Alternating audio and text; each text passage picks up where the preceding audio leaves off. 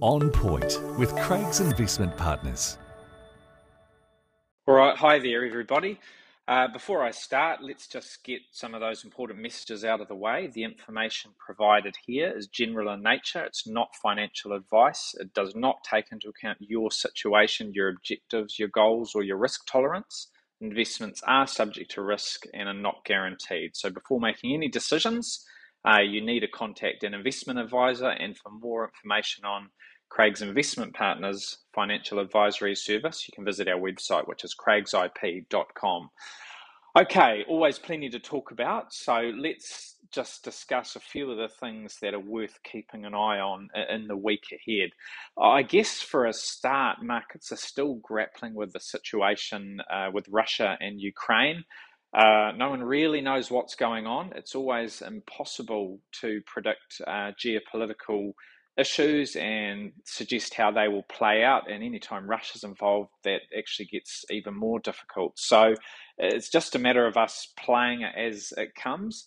I think something markets will take note of in the coming week is that you've actually had uh, US President Joe Biden come out and say that he is convinced Russia has decided to attack in the coming days. So that's not new. It's not something we haven't heard before from, from others. But uh, with the president saying that, maybe people will take that a bit more seriously. So if you did get a military uh, skirmish of some degree and magnitude, we can rest assured that it will cause a bit of disruption in markets and it will cause a bit of a, a risk off tone, as they call it, when sentiment just becomes uh, uh, a little bit uh, cautious. So we'll just have to wait and see. Um, turning to data points and economic releases, I think the key one that people will be watching in the week ahead in the US, and it's a shortened week in the US. Uh, Monday in the US is a public holiday for President's Day, so the markets will all be closed. But looking beyond that, it will be uh, what they call the core PCE will take centre stage, and this is this is another inflation measure. The reason it's more important than others uh, is because it's the one that the Federal Reserve, the central bank, uh, sees as the most uh, reflective of, of what people are really feeling in their daily lives. So, whether you disagree or disagree with that, uh, this one is important because it's the one the Fed is watching. And it'll be out um, quite late in the week. It's expected to go higher. Uh, a month ago it was 4.9, it's expected to rise to 5.2. Uh, this will be for the month of January, so that'll be the highest since 1983. So those records uh, around inflation continue to be broken and we continue to see multi decade highs. So that obviously matters for what we'll see from the Federal Reserve next month when they uh, hold their March meeting, and, and, they're highly likely to increase interest rates. Uh, that'll be the first one since 2018.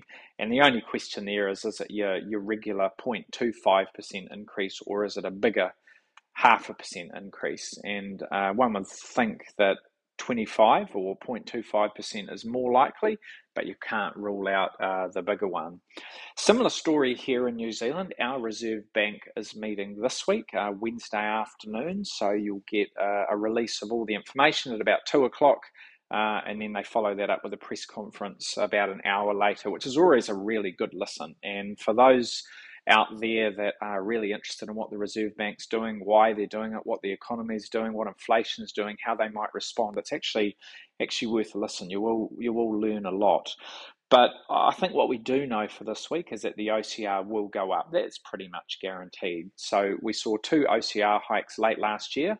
Uh, and now it sits at 0.75%. One would think we'll get uh, another rise, and that'll take it to 1%. Uh, there's an outside chance that they do the, the bigger hike, uh, the half percent hike, although I'd say that's quite unlikely. It's possible, but the last time we saw uh, an increase in the OCR of that magnitude, it was way back in 2000, and before that in 1999. Those are actually the only two times they've ever done that. Uh, we see them cut by 50 basis points when they need to, but hikes are more rare of that magnitude. So I would think the most likely course of action will be that they'll just play it safe and go for the 0.25% hike uh, what they will do, and what I think will be of more important to markets, is, is not sort of the actual OCR increase. It will be what we see in the forecasts that go along with it. Now, they don't release new forecasts at every meeting, uh, but this week they will. So these will be the latest forecast uh, since November, and a lot's happened since November. You've seen a much tighter labour market with unemployment a lot lower, and you've seen higher inflation than the Reserve Bank would have been expecting. So I would think that we will see them uh, maybe reduce their unemployment forecasts a little bit and reflect that growing view that the labour market will remain stronger for longer or tighter for longer.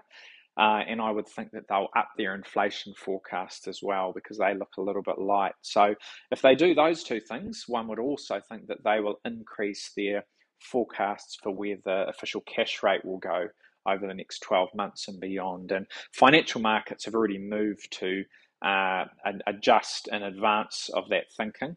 Uh, so now it's up to the Reserve Bank to either move in line with where markets have already gone to or do something different. And, and that's what people will be watching out for.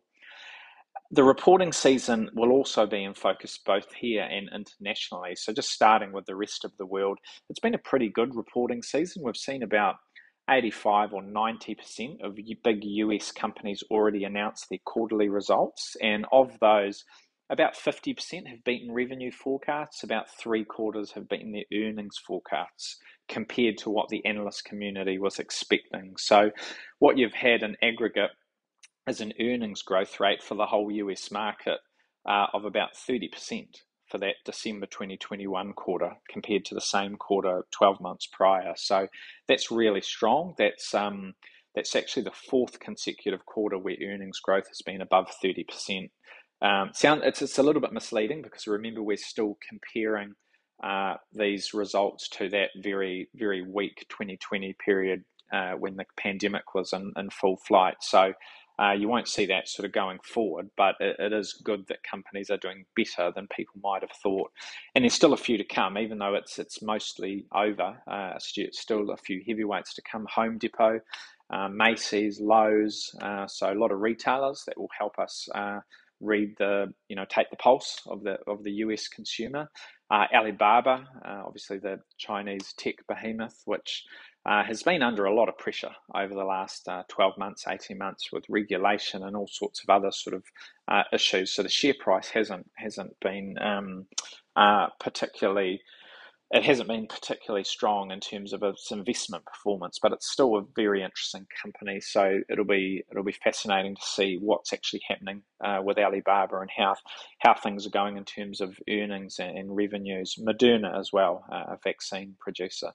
Um, but in New Zealand, there's also plenty coming. Uh, we, we got off to a pretty good start with the reporting season last week. Fletcher Building, great result from them. Um, so that was what's great to see.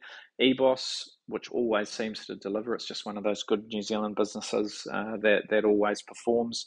Uh, they were the two that sort of stood out for me. Sky City, a little bit soft, but you know, not not to be unexpected given that they're very leveraged to economic growth, tourism, travel, and all the restrictions and uncertainty around the, the virus that we've seen won't have been friendly to Sky City.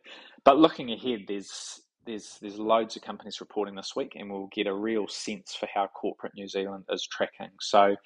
Uh, as I sit here today on, on Monday, uh, A2 Milk, Chorus, and Freightways are already out, so I'll, I'll refrain from mentioning those. But they're, they're uh, big companies, high profile companies that the market will, will be interesting to sort of have a closer look at uh, in terms of those results. As far as the balance of the week goes, uh, Mercury New Zealand, Meridian Energy, two of the big sort of electricity heavyweights, uh, Spark, um, Air New Zealand, Auckland Airport. Uh, Summerset, the retirement village uh, operator, they've been under a bit of pressure and a few things going on there in terms of the housing market and so forth. So that will be uh, very interesting. Tourism Holdings, another one of those companies that's in a sector that has uh, struggled, and uh, the Port of Tauranga, which uh, will be very interesting because of all the supply chain issues and shipping and logistics challenges that we're seeing around the world. So that's a business that we we might learn something from. So no shortage of things to watch this week. Um, uh, enjoy the week. Lots to keep an eye on.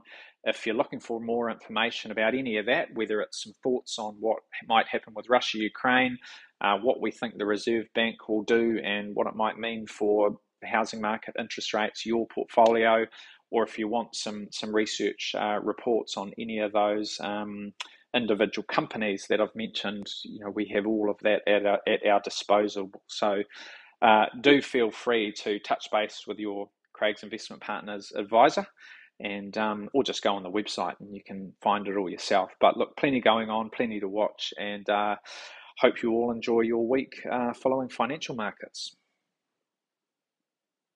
For more insights, visit craigsip.com.